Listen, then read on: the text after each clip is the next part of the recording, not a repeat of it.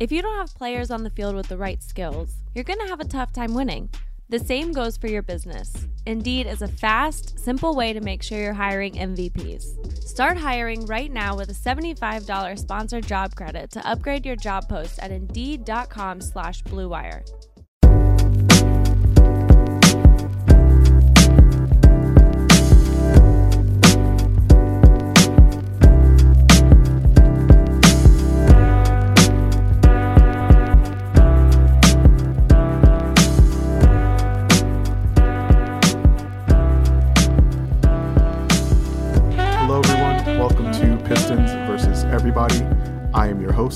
Lazarus Jackson. Uh, tonight, I am joined by Sean Derenthal, a former NBA scout and current podcaster for The Stepien. What's up, Sean?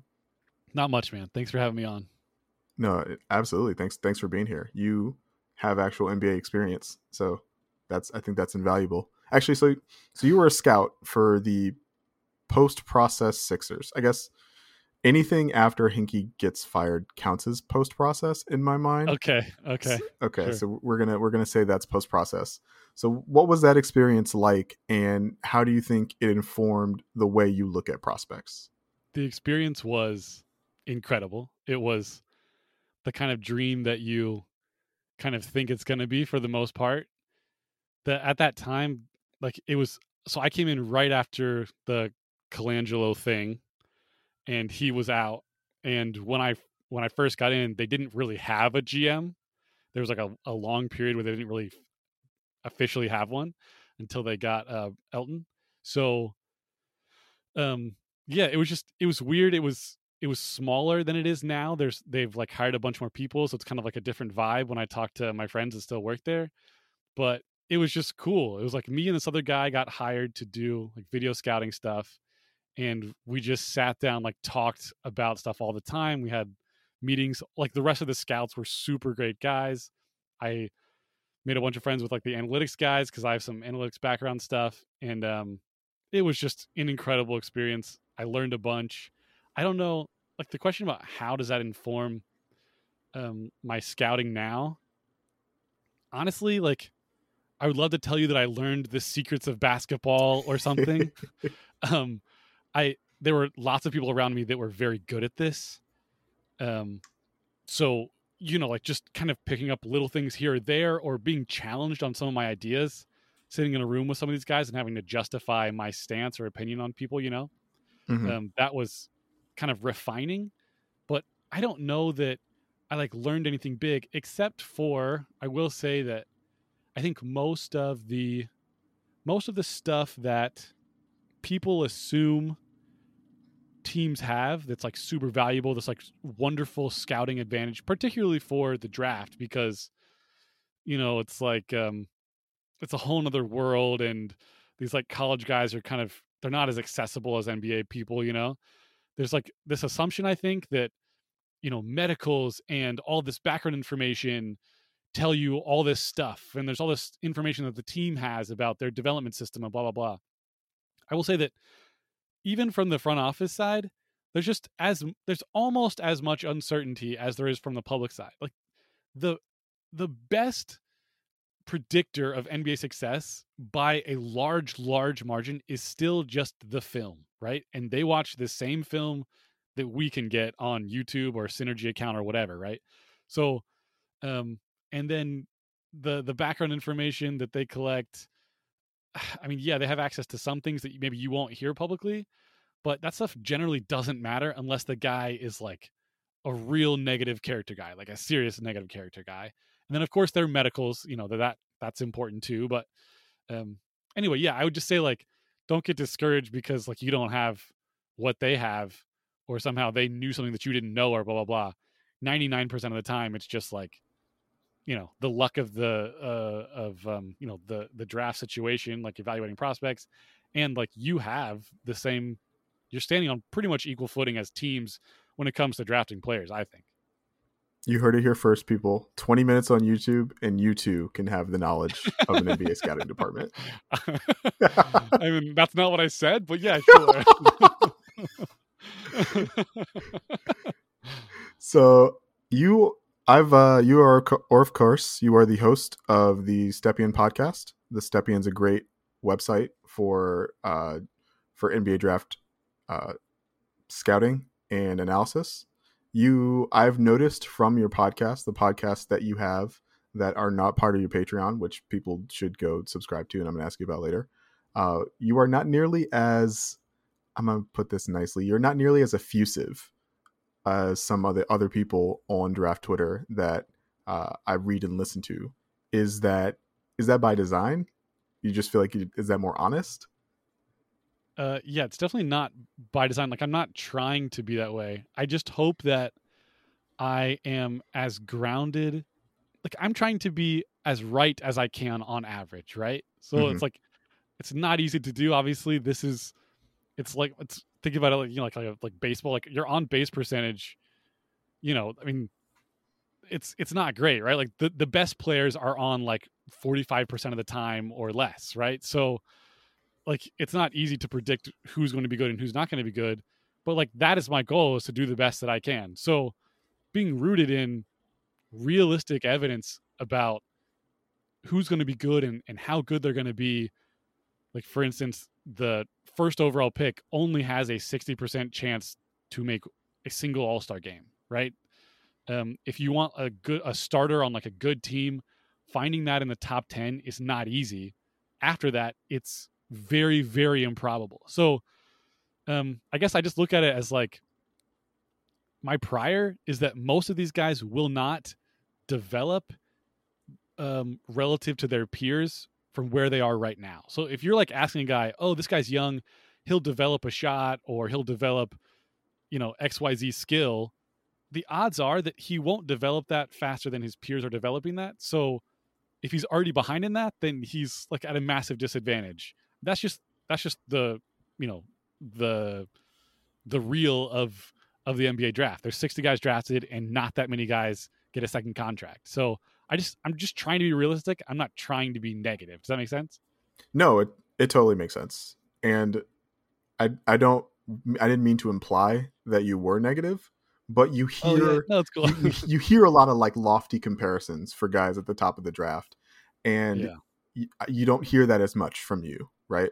Yeah, I stay away from comparisons, not because they can't be used well. Like if you're trying to understand, trying to convey maybe like how a certain guy does a certain skill, like how it looks, or uh, the efficiency of it, or just like general value, kind of in a vacuum, comparisons can be valuable, but mm-hmm. they're just dangerous because it doesn't really communicate a ton. And it's just too easy to kind of pick apart and like communicating ideas through comparisons is usually pretty fraught. I found so I just kind of stay away from that. Yeah, and definitely like most comparisons when people are doing them, um, it's like yeah, they're comparing it to the people that come to your come to mind, or that maybe aesthetically the player in college looks like, and that's usually going to be like an all star. You know what I mean? Like most of the comparisons, like at least fifty percent of them are to all star players, which is obviously super unrealistic, right?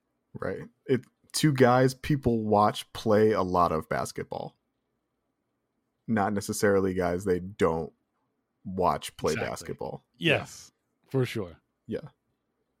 So with that said, is Cade Cunningham the best prospect in this year's draft class? Yes. Yes, okay. I think he is and I think it's I think it's pretty straightforward. There are some compelling arguments that I've heard against it. Um however, I've never heard them coupled with um an argument for another player. Like Cade's not per- a perfect prospect, and he has, you know, a downside like everybody else, but the overlap of his downside can't be overcome by like some wonderful upside of some other prospect in this draft. What what are what are his downsides? okay, let's start here. I like yeah, let's let's start let's start there. okay. Um so like one obvious thing is turnovers, right? Statistically, you see that pretty clearly. Uh, statistically, you see that pretty clearly. He has high turnovers. I think some large portion of those, I don't know, I, we could go 50 50 here, we could go 60 40. Some large portion of those are attributable to the difficult scenario that he found himself in at Oklahoma State. Um, there's some decent arguments that it wasn't as bad as everyone says, but when you watch the film, like the spacing is bad, the finishing of his teammates was really bad. He was constantly, constantly being either just overtly doubled or, you know, two or three other guys were loading to him at all times.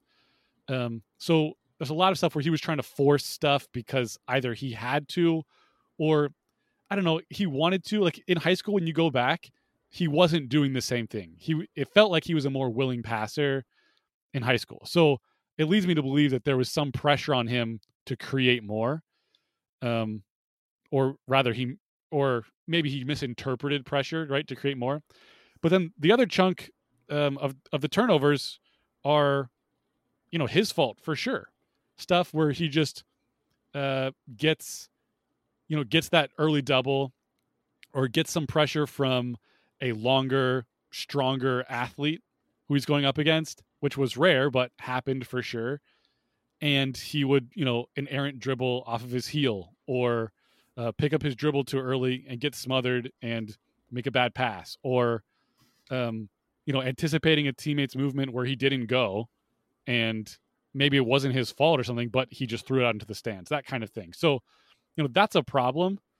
Um, and then I think the other the other big criticism that's I think really valid to kind of that caps maybe some super super upside that he has is uh, his his cross section of athleticism, flexibility, and strength isn't ideal for um, the best on ball creators in the NBA, which is the kind of role that Cade hopefully projects into. Um, not all number one overall picks like are these people. Uh, the average overall pick is like worse than like a Paul George, obviously like a Luka Doncic, guys like that, right? Mm-hmm. But these big wings that can create with the ball, they often have some combination of flexibility, strength, and athleticism that allows them to have multiple options and be able to react quickly no matter how you guard them with one usually like one and a half guys and they'll pass when they're when they're hard doubled right or sometimes score through a hard double um that threshold of whatever combination he has of lack of flexibility although flexibility is, is I think probably the strongest of those three skills.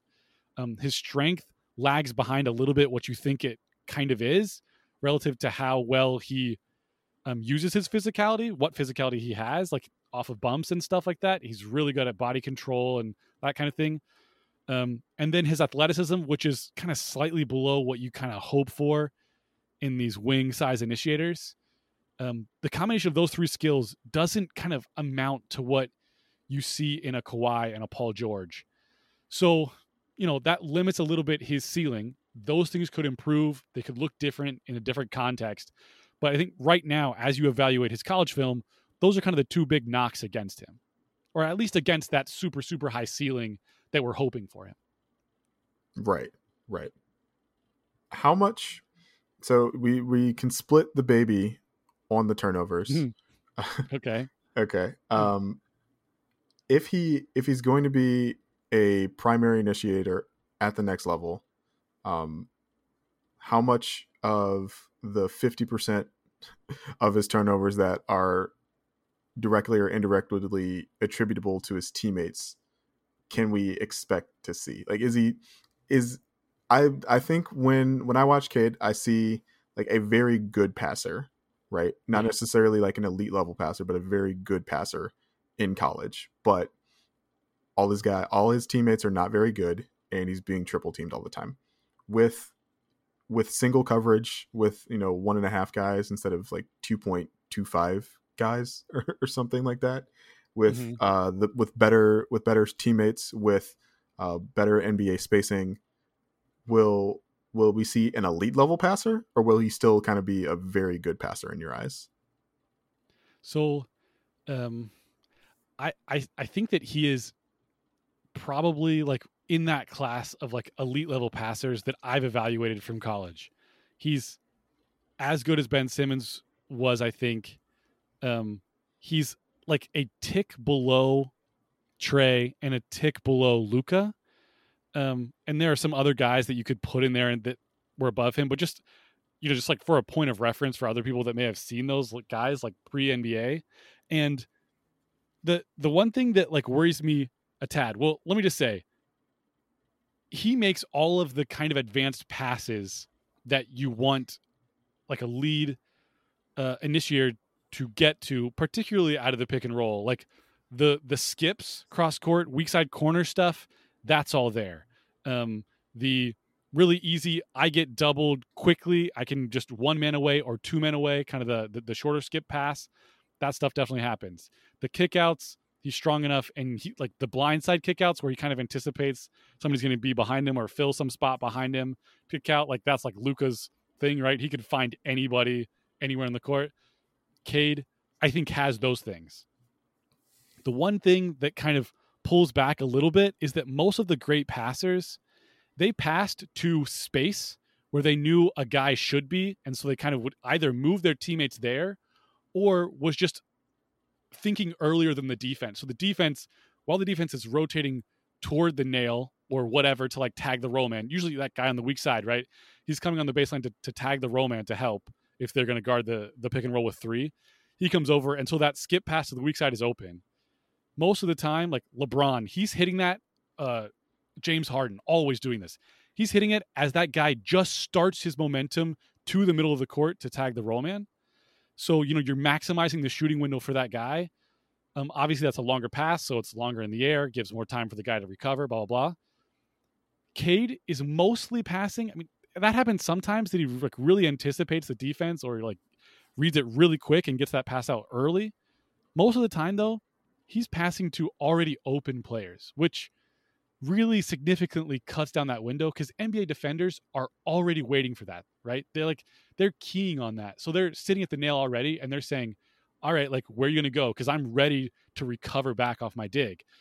So like that's kind of problematic and it will make all of those wonderful passes that he can make and that he that he can read fine just like a little bit less valuable because he's giving people less time and there's those spe- spectacular classes uh, passes excuse me where he's like creating an advantage that wasn't really there because a guy's looking the other way and so he passes one of his teammates open. That stuff didn't happen as much. Again, this could be the context at OSU, but I, I do think there's something there where like he's just kind of a tick below those super elite guys of the NBA. He'll still be great, but he won't be maybe the Trae or the Luka Right. I, I mean, like there are a lot of worlds between like Luka and I don't know who doesn't pass. Somebody who doesn't pass. I mean, that. I mean, Ke- Kevin Durant's an often like people don't tag him so much for this, but he's not an amazing passer. Yeah. Right. Like, but he's he's still good, but he's kind of that next tier or maybe two tiers down from those elite guys. And and you can still be elite as a primary and have like weaknesses, right? I'm not trying to Definitely. eliminate all uh, traces of Cade's weaknesses. I'm actually curious about them, and in order to uh, find ways to shore them up around him. Does that make sense? Yeah, of It's course. like- yeah. Because the the Pistons presumably going to take Cade. They have another primary initiator in Killian Hayes that they just selected last year. Um, Yeah. You would you would presume that the ball handling duties between those two guys get split, and that defenses are uh, able to defenses are are uh, not as as uh, able to key on one of them simply because both of them as as ball handlers are on the floor at the same time. Um, is that a pairing that you see working at the next level? I don't. I mean, theoretically, like if both of those guys hit like really good outcomes, right? They be, both become super valuable.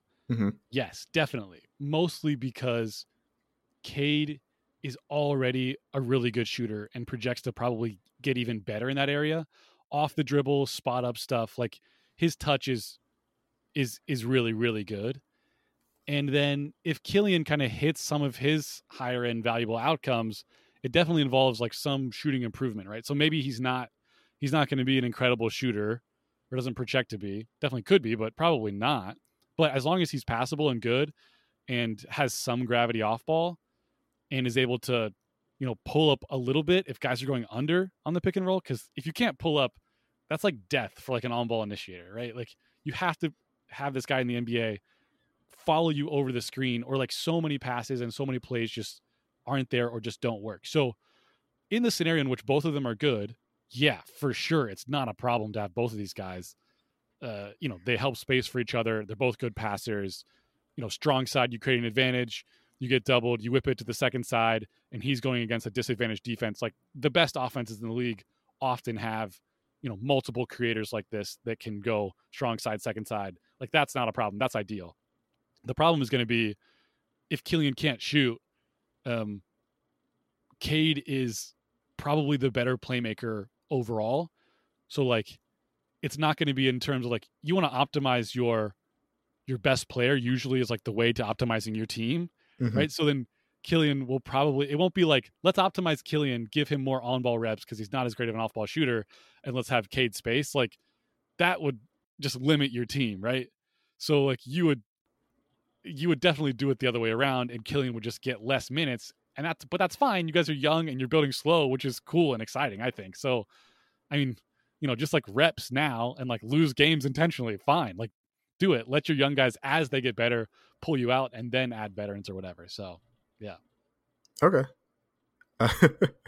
no, that that makes a lot of sense. Um and I have become more concerned about Killian's uh, low end outcomes uh after this year. I, I don't think yeah. that's the uh I don't think I, I don't I don't know how likely it is, but it's definitely like more likely than it was or than I thought it was like a year ago at least. Um Yeah, can I just ask you real quick like what is the what do you and just the fan base in general think of him? The the fan base is split. Uh there are there are a lot of people who uh see the what what like what they were billed was uh French D'Angelo Russell and they didn't get that and so they're like this guy sucks right or they're like this is tall ricky rubio and they're like that's fine but that's not like what i wanted or what this team needed right, right? um and then there are uh there then, then there's the other side it's more optimistic i find myself closer to the optimistic side but i was also like ridiculously high on killian uh coming into the year or coming into uh to the class um, and so I've been forced to to temper that. But you you look at the the ability to the ability to like manipulate in the in the pick and roll. You look at the the fact that like he can really he really only wants to do one thing, and defenses know that he really only wants to do one thing, and yet he still gets away with it. I th- yeah. like I I think that's I think that's kind of that's kind of ridiculous and it, it points more to if he ever gets proficient at anything else, uh, it'll be a nightmare for defenses to try and cover. But that question about will he get proficient with anything else is is is a big one, is a big open one. So I, I remain optimistic, um, but less optimistic than I was when he was initially drafted. We'll say that much. Yeah, that's yeah. fair. I just one like just to uh not that I'm like optimistic or pessimistic, really. Like I I wasn't. Well, yeah, you're, you're not a fan of the team. I get it. I I wasn't scouting heavily that year. Like I kind of just did like peripherally. This is I'm kind of jumping back in it in this this uh this draft year, but I so I don't really have any like stock in in him one way or the other. But I will say like in my draft modeling in the past, the first year um, impact uh, impact stats, like all in one metrics, don't correlate that much to your career peak. Like years, the average of like three and four of the impact metrics correlate much more highly, and and like they do very highly actually to career peaks. So you know, lots of people have bad rookie years. So I would just just don't sweat it. I mean, there weren't as yeah. many flashes as you'd like to see for sure. Yeah. But um, I would just well, say overall, like, don't sweat it. Yeah, and the injury obviously like took away a lot of that. I think um, you could see like as the year went on, and he got uh, the as the end of the year came up, and you know teams are not necessarily like scouting the Pistons particularly hard or or playing their yeah. their guys particularly hard. You could see him find success doing things, and um, you could see him building on things. And it you I it would have been nice to have him have an entire season to build upon instead of like a, a third of one essentially but yeah. you know you you take what you're given right yeah and so yeah. yeah that's that's how i feel if you don't have players on the field with the right skills, whether it's breakaway speed or elite playmaking ability, you're going to have a tough time winning. The same goes for your business. Indeed is a fast, simple way to make sure you're hiring MVPs. Go to Indeed.com slash BlueWire to claim your $75 credit before March 31st. If you're hiring, you need Indeed. Because Indeed is the hiring partner where you can attract, interview, and hire all in one place. And Indeed is the only job site where you're guaranteed to find quality applications that meet your must have requirements, or else you don't pay. Instead of spending hours on multiple job sites hoping to find candidates with the right skills, you need one powerful hiring partner that can help you do it all. Start hiring right now with a $75 sponsored job credit to upgrade your job post at Indeed.com slash BlueWire. Offer valid through March 31st. Indeed partners with you on every step of the hiring process. Find great talent through time-saving tools like Indeed Instant Match, assessments, and virtual interviews. Indeed.com slash BlueWire. Terms and conditions apply. Need to hire? You need Indeed. I love that. That is the sound of another sale on Shopify, the all in one commerce platform to start, run, and grow your business. Shopify is a platform designed for anyone to sell anywhere, giving entrepreneurs like me the resources that were once reserved for big business. And it's customized to your needs. You get a great looking online store that really helps bring your ideas to life and tools to manage the day to day and drive sales. And I'm speaking about this from experience. I'm really passionate about bass fishing.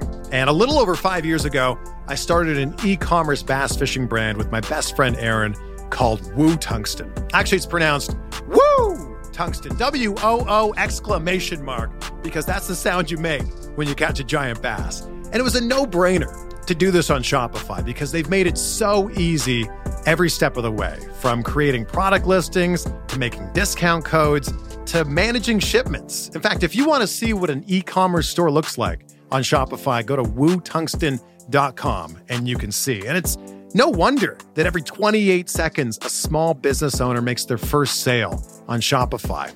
You can get started by building and customizing your online store with no coding or design experience, and you can gain knowledge and confidence with extensive resources to help you succeed. Plus, with 24 7 support, you're never alone. It's more than a store. Shopify grows with you. This is possibility powered by Shopify. Go to shopify.com slash bluewire, all lowercase, for a free 14-day trial, and you'll get access to Shopify's entire suite of features. Start selling on Shopify today, just like me, just like Woo Tungsten, by going to shopify.com slash bluewire right now. That's shopify.com slash bluewire. What else was I going to ask you? Oh, uh, one thing that I noticed about Cade and just watching him is that Oklahoma State kind of just posted him up randomly. Um, yeah. Like I think I think that's a funky way to get a primary initiator uh, involved. Do you think he'll be able to do that at the NBA level at his size, or uh, does that still kind of remain just like inherently so inefficient that it's not worth trying? Uh, no, I think in fact it's been a trend in the NBA. It kind of spiked a little bit this season and has been it has been trending up um, over the past few seasons. That as attempts from centers posting up have gone down. Like that shot is, you know, out of the repertoire of not completely out, but, you know, leaving the repertoire of many NBA teams. Mm-hmm. Posting up, particularly when one of your bigger creators has um, a mismatch advantage, mismatch advantage, posting that guy up to play make out of that scenario, because NBA teams still double that action aggressively for some reason. In the playoffs, you see them do it less because you know it's more about I don't know they're less uh, instinctive about it. There's like more um more intentionality and like all of the specific rotations that you want to have when or whatever you know and all the micro situations that you have during a playoff game But during regular season, people still aggressively double that for whatever reason. And Luka did a lot of efficient offense getting posted on, you know, when particularly he was playing like a smaller, um, a smaller guard, and um, that's definitely something that I mean, of course, LeBron does it, Jokic does it. I mean, I'm just I'm cherry picking kind of the you know the best the best examples, league, yeah, yeah. But I think it, it's definitely reasonable for K to do that. Now, again, I talked a little bit about the strength not being as functional as you like. However, his coordination and using bumps and his physicality is good. So I imagine that that kind of thing can improve a lot. And he probably will be a threat to score, particularly with just like uh like a, a one-legged fadeaway. I can't imagine him not developing that, not being able to go to that off of like again, you know, when the mismatch is there, going to that action so he's a threat to score. And then if you double him, he passes very easily out of those situations because that's what you want, right? You want that double team, so he's anticipating that. Um, yeah, I I think that it could be a, a great thing potentially, right? Depending on how he kind of develops, um, and his teammates around him. But yeah, that could work for sure. No, uh, yeah, okay, that's good. Uh, I had not noticed the the like the league wide trends. Again, like you you mentioned LeBron, and LeBron's kind of old now, and this was always kind of the in my mind like this is always kind of what LeBron was going to end up doing when he turned uh, 38, just posting up yeah. weaker dudes and passing out of double teams for the rest of his life. He can probably do that at least 45. Um, but uh, you look at a guy like Devin Booker, right? Devin Booker is not the tallest or the strongest or the fastest, uh, you know, creator in in the league, but he makes a lot of hay out of posting up. And he's not even like an amazing passer. He's a he's turned himself into a decent passer, but he's not like an amazing passer like Cade. Yeah. And so it's like that. That is definitely something I think that you you could take advantage of. Um, but it's also like uh, you people you hear people say post up and people hear like inefficient offense and so i wanted to get your your thoughts about that for sure. Yeah yeah. That that's a great distinction. Yeah for sure. Yeah the intention here is to pass out of it not yes. necessarily to like take a contested hook shot or whatever right? Yeah. Draw draw a double and make plays out of that. Right. Yeah. Right. So uh defensively is I'm a creator and I'm not a negative because I'm six eight and smart the best we can ask for, or do you think Cade has the potential to be kind of an impact player on that end?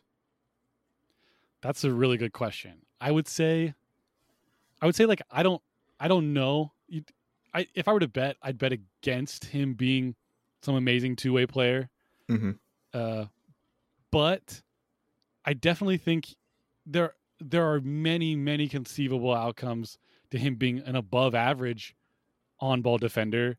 Obviously, you talk about the size, his length is definitely adequate. Um, he you he just his intelligence to use legal physicality, legal contact, bump a guy and stay on his hip is good, and I think that kind of stuff probably improves. Um, and I, I would say like in my evaluation early in the season, his defense was much more crisp. He was processing like all you could see him like you know computing all the little variables and adjusting where he was in their zone moment to moment positioning himself based on you know whether there was a guy behind him on the weak side uh, you know loading to the strong side who had the ball blah blah blah um, it was really really good stuff obviously intelligent. Obviously, he was like a, a good, can be a very good team defender.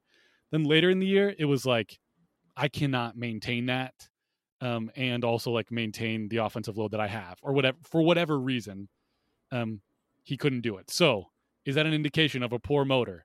Is that an indication of like, I don't know, um, uh, poor natural uh, stamina, right? Some guys just have great natural stamina, some guys don't. So maybe he'll never be able to really exude himself defensively or something.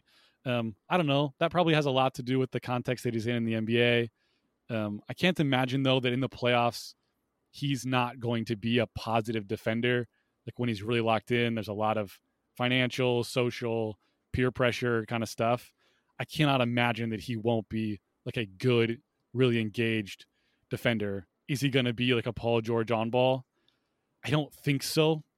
Um, he doesn't necessarily have all of the defensive gifts that a lot of like the the top shelf on ball like wing defenders have, but I can't see him really being a large negative. So I don't know. Did I even say anything? Maybe I just kind of mealy mealy mouth my way out of like an answer. No, uh, I mean, I heard I heard some things, right? I heard I heard you you won't have to hide him in the playoffs, which I think is important. Um, Yeah. We're we're seeing now the importance of not uh, of having no uh, significant weak links defensively in the playoffs. Uh, I think that's that's been a, a lesson that uh, I've been trying to, to take away from this playoffs. We've been seeing the the advent of uh, multiple coverages during games, like changing coverages Yeah. during games, and if he's yeah. and if he's if he's a guy who can process it, uh, can process that into the floor well enough um, when not tired from absorbing the rigors of a 30% usage rate, um, then I feel comfortable about him, uh, you know, being able to absorb and and play multiple coverage as well. And I think that'll be important uh, in the long term. Um, but I, I do think the the athleticism questions that we talked about a little bit earlier also kind of rear their head on defense, right? It is it is a lot it's a lot easier to be good on defense if you're just an insane athlete and, and engaged on that end. And so uh yeah, him him not being an, an insane run jump guy or an insane um slide slide I put my arm on you and you can't move anymore guy uh Yeah. also uh put kind of kind of rears its head as well. Yeah, for Did sure. that make Like, did that make sense? Yeah, definitely. The the best guys for sure are like the combination of amazing feel and um, whatever anticipation amazing on ball defenders have and usually some kind of length and strength, right? right. Um, and like the flexibility to take deep angles um, and then stop on a dime and recover like your momentum and then explode back to contest like a fadeaway or whatever, like that Paul George is so freaking good at and that Kawhi is really, really good at. Um, like the next shelf of great on ball defenders is a lot like amazing balance and strength.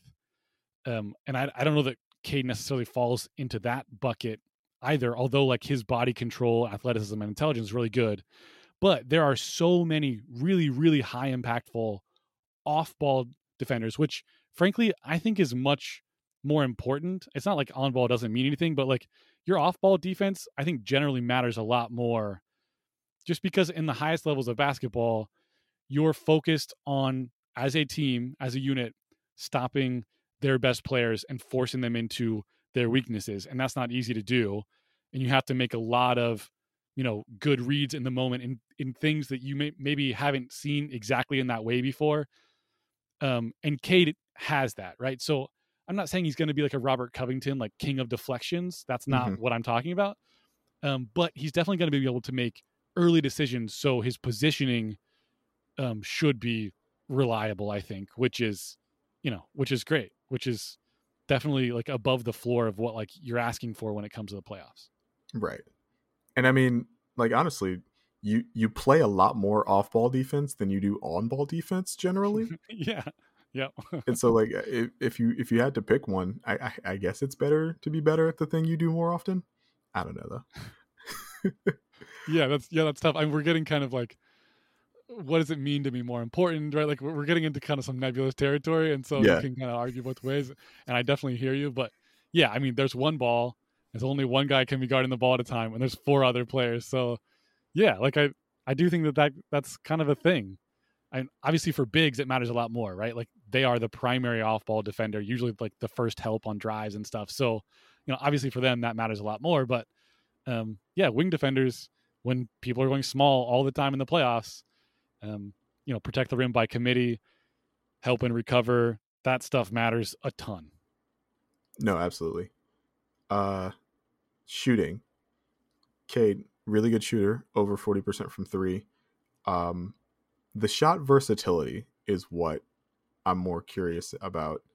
Um the the pull up is the I, I like I really love the way he organizes himself on his pull ups. Mhm. Um and I wanted to ask you since you're smarter than me if that if that organizing principle makes you think that he has any upside as kind of uh, an off motion shooter. I mean, like not like he's going to be Duncan Robinson or anything, but just Yeah. like again, like with the post ups, I'm trying to envision like more ways that he can attack a defense that aren't just like I'm dribbling and a guy sets a pick at 28 feet. Yeah. Well, first of all, I, I reject the idea that I'm smarter than you. Let's, I'm, I'm not I'm not ready to go there yet. But um, I I do think that a lot of his mechanics and his body control, how quickly he gathers, how quick his shot is, and how I mean, it's more of an aesthetic description, so it's not really that meaningful. But his shot is so easy, and he gets to he gets to like the functional part of his mechanic so quickly and easily that um like there, there was a lot of okay so he didn't have a lot of like motion heavy motion stuff right that's like super valuable in the nba But What he had did have, he though- the ball in his hand a bunch at Oklahoma State, right? So Yeah, there's exactly, not the exactly. opportunity for him to do that type of thing. exactly and also it wouldn't even make sense like for him to run a lot of like complicated staggers and like pin downs off ball because of all of the like the lack of shooting that was on his team it was like no one else was pulling any gravity so it, it just didn't it didn't make a lot of sense to do that but in like sidelines out of bounds plays baseline out of bounds plays um you know you see that stuff a lot where he's you know he sets a fake screen fakes one way rolls across two screens um, back opposite toward the ball catches turns and shoots you know just like a long two on the baseline or just like outside the three point line in the corner like those kind of plays are super common and he was awesome in those plays. Just stopping recovering his momentum you know going in like the opposite direction planting turning and quickly getting a shot off as the defender's tracking him like that stuff was there. So i don't know yeah like you said what like what are the realistic expectations for him?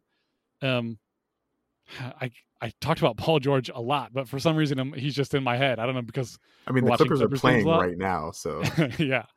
So he's probably not at the Paul George level, but like Paul George will do a lot of just like simple pin down stuff or like have the ball, um, get rid of it, and then come back to it and curl around a screen, that kind of stuff. And then, you know, have the balance and length to kind of shoot over somebody and and read and like more importantly, read how his defender goes, right? So if his defender goes under, just to be able to stop, turn, and shoot that like that kind of stuff i envision cade being able to do. Of course that's going to be like context dependent. Does he have like a smart big to play the dho game with? And um, you know what what are his teammates like as far as skill sets and stuff? But like i think i think that's reasonable for you to expect him to do that at some level. Um like of course that's very difficult. Like shooting off movement threes and being asked to do that in the playoffs like being really efficient at that that's hard to do. So is it likely? No but maybe we put it at like 40 or 45% right? Which is like as good as you're going to get in terms of certainty on stuff like this. No, absolutely. That and you actually kind of took me into my next question, so thank you. Uh, what what kind of a roster would you build around Cade if if you were uh, if you were Troy Weaver and if you were making personnel decisions? What what what kind of uh, what team what kind of other players would you want around Cade to accentuate what makes him great? yeah so i i think this is like this is super easy i mean this is like he is the cookie cutter big wing creator that like every nba team is drooling for and you know you want to put versatile shooting good perimeter defenders around him and you know ideally you want to pair him with another uh, good creator right like most of the best teams have two of them um so I, there's no like secret like where you have to kind of build a team around a guy like a Ben Simmons or a Trae Young who have obvious weaknesses. He's not really that guy. He's like the perfect guy because he allows you to go in in whatever way you happen to acquire talent, whatever avenues are open to you, right? Because like the idea of like building a team around a guy is great in theory and certainly certain archetypes matter that you should try to find but like you know having free agents open to you at a time like you you don't know whether guys are going to decide to come to you or not or trades are going to happen at the time when you have the right assets and the team where the disgruntled star wants to wants to you know come from whether he wants to stay with you or whether you have the assets that they want or whatever right? So like a lot of it's just out of your control in terms of team building. Mhm. um but he's as easy as it gets because it's like what kind of team do you want to put around lebron james or around like paul george Kawhi, Kawhi leonard? You just want to put around as much talent as you can around them. Obviously shooting is best to help these guys in spacing and like two-way guys is always great obviously. Um but like there's no like i don't think cookie cutter recipe that you have to have for him he's kind of like just get me talent i am the easiest thing to fit around Okay. I I wondered because you know you you mentioned the cookie cutter and um you know we we talked a little bit about this during the podcast. I, I wondered if uh if it was good if it was good to go quote unquote like heliocentric where he is the Yeah. only creator you have on the floor and the rest of the guys are uh you know shooting and defense. Um, also, it's kind of funny to just be like, "What kind of team do you want to put around Cade?" It's like I don't know, like five, f- like four other six eight dudes who can shoot, pass, and defend, right? Like the same Yeah. thing everybody else wants. yeah But- right Yeah, or but- like Steph Curry and Draymond Green, like you know what I mean, just like uh, Right. good players. Like yeah, Right. yeah, but I like I did wonder like, like if he's if he's going to be I don't know if he's going to be the quote unquote point guard uh, of this team, especially since Killian's in play. I don't I don't really think that matters. Again, like creator is not a position um, per like the Right. the however you p- define position. But I do think right. uh, Who cares who brings the ball past like half court, right? Like Right. I don't like Ben Simmons did that. Like are we are we worried about like calling him something or not? Right? Like we know what he does on offense, so we're not super concerned about you know where he is at the 20 second mark on the on the shot clock. Anyway, Well, Simmons is actually an interesting case for me personally, but uh, we like that's that's neither here nor there. Um, okay. but it's just like uh, you want another. If he's the if he's the guy who's going to be a really good team defender, you will want another really good on ball defender to Yeah. handle the wing assignments that uh, you don't necessarily want him taking. And so, Sure. My my hope is that that's uh that's somebody is already on the Pistons roster, whether that's Jerami Grant, whether that's Saddiq Bey, whether that's somebody uh, soon to come. But I I don't necessarily uh, see that guy on the roster right now. But I I do Yeah. think that is one thing that uh, the team will be looking for in the not too distant future uh, once Cade is there. Yeah, for sure. That makes sense. I mean, a, a lot of like even um guys that are like really one dimensional in that way still have value in the in the playoffs. Like for instance, um oh gosh, I'm the worst with names. If you listen to my podcast, you know that sometimes I'll just like be thinking of a guy and can describe a bunch of other traits besides his actual name. PJ Tucker. Uh, I stalled for long enough and I got it.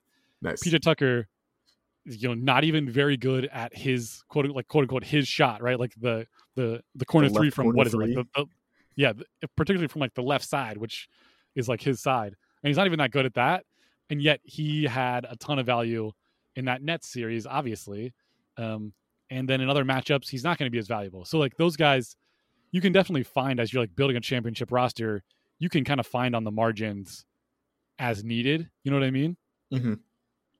so Yeah, no, that makes total sense. Uh, what in your mind? What's what does the like? I don't want to be greedy. What's like the seventy fifth percentile outcome for Cade Cunningham? Yeah, it's a good question. I think um like second best player on a championship team or like 1A, 1B on a championship team. Uh, maybe that's aggressive for like 75th percentile outcome. Mm-hmm. Uh no, probably lower than that for 75th percentile outcome. Like let's be reasonable. It's cool to like get excited about this guy who really is that um prototypical wing sh- I can shoot, I can pass, I'm smart, and I'm big. All that's like that's really exciting. But probably like second or like third best offensive player on a championship team, probably like second best second best offensive player on a championship team. Whether he's like the actual second best player overall, I don't know, but like probably the second best offensive player on a championship team.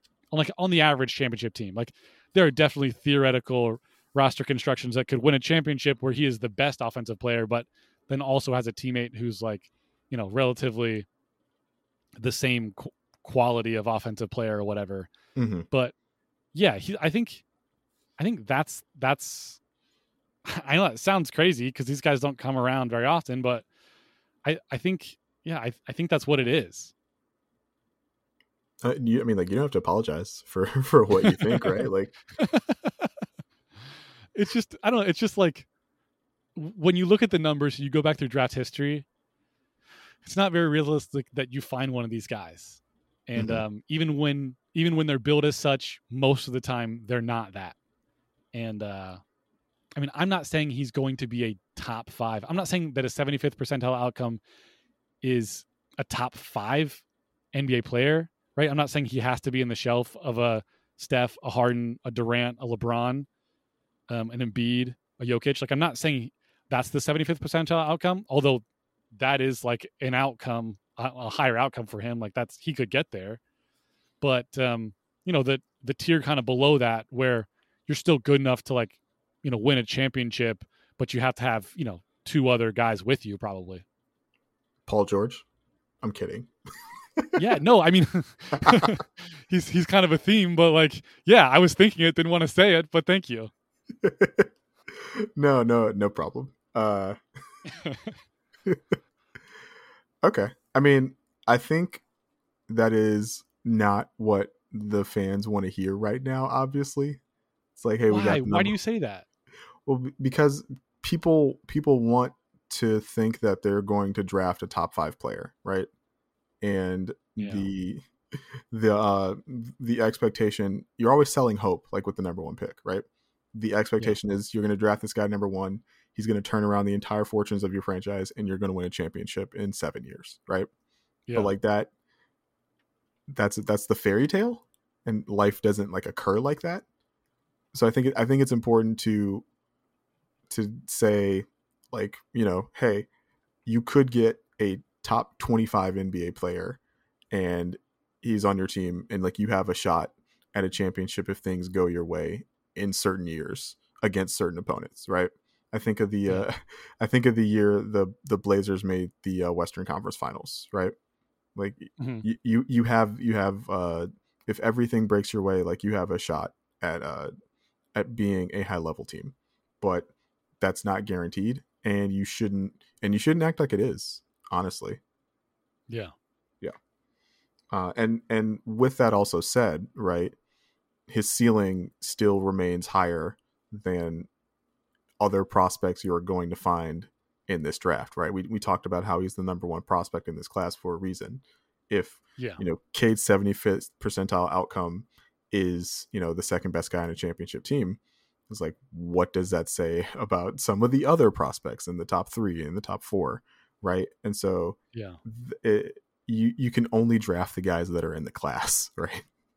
yeah, exactly. Yeah. I mean, I don't think this is a, as a, is a situation where it's like a Greg Oden, Kevin Durant kind of thing, um, where there's like two guys and like some people like the other guy, like Ben Simmons and Brandon Ingram. At the time, there were some guys that were like, "Hey, no, Ingram's right there. Like maybe, like he's the top guy." Or a lot of people said that he was the top guy. That's not really the situation. I well, maybe I shouldn't say that. In my mind, it's not the situation.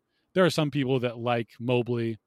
I've heard arguments for Mobley uh, more recently over him, but like I think in my head, it's like just him and only him. Okay.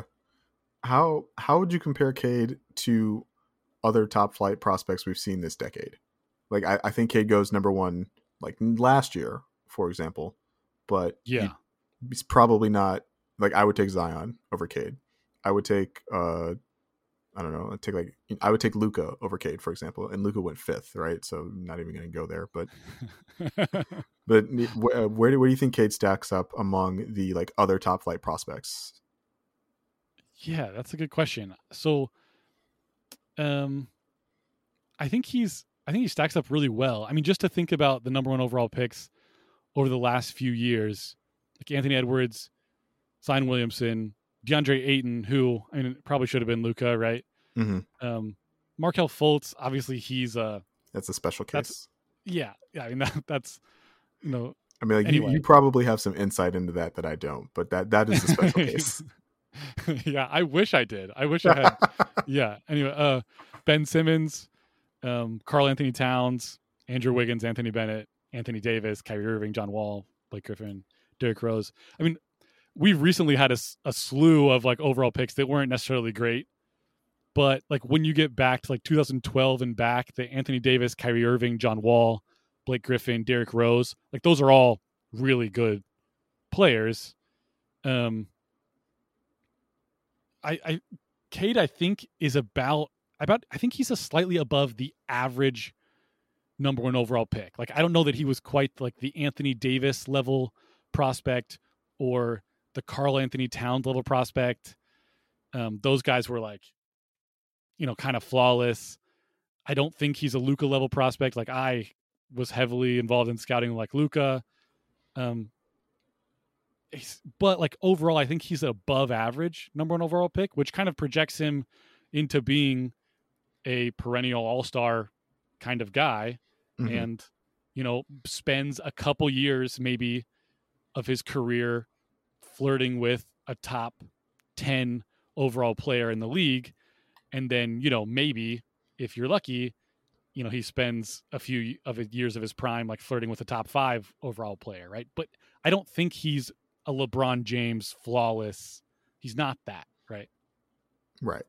Okay. No, that um, that makes sense. It's been funny to watch uh, an exercise done over at the uh, the website I uh, I do editing for, uh, where they're they're trying to answer this exact question, and it's been funny to see some of the names. They were going with the the top three prospects, and so it's funny to be like, Mhm. how like how how good was Jabari Parker? Like I, I kind of remember like he was really good, but like how, how good was Jabari Parker before you know his knees betrayed him, right? It's Yeah. like yeah it's like, how good how good was Bradley Beal back in college? So it's just it's been an interesting thought experiment uh, to go through. Yeah. Yeah, that's hard. I mean, gosh, time like time warps your perception of these guys. There's like a hindsight bias and all that kind of stuff. But like of what I can remember thinking back, like Cade's better than like a lot of guys that we could ask that question of. Like I, I do think he's an above average overall number one pick. Um so yeah, yeah, take that for what it's worth. No, I mean, I mean, you you do not hear me complaining about getting the number one pick, right? Yeah, yeah, yeah. All right, Sean. Uh, thank you so much for your time. I, I really appreciate it. Uh, let the people know how they can find your work and how they can support you. Uh, yeah, thank you so much for having me on. This was fun. Uh, it's great to talk about like really good players. I love that. I I can be found on Twitter at Ota Odin, and um, I yeah, my podcast, the Stepien NBA Draft podcast, is what I do. I, I usually post stuff at thestepien.com, uh, the website, and then I have a Patreon for um, Patreon episodes of the podcast that I'll do um, and you can find that at patreon slash patreon.com slash sean derenthal so yeah thanks again man. I really appreciate it. No, uh, were you were you a big Greg Oden guy? uh, i grew up in ohio and was like pretty Ah, much indoctrinated. I was a buckeye guy so gotcha. yeah Thanks again, Sean. And we'll we'll have to do this uh, again sometime soon uh, for some of the lesser known or lesser heralded, I should say, uh, draft Yeah. prospects. Pistons have go. three second round picks. I don't know what to do about those. all right yeah man for sure All right. Uh, this has been uh, Pistons versus everybody. Uh, thank you all for listening. And uh, yeah, I don't know. It's the off season. I'll talk to you guys in the future. See you.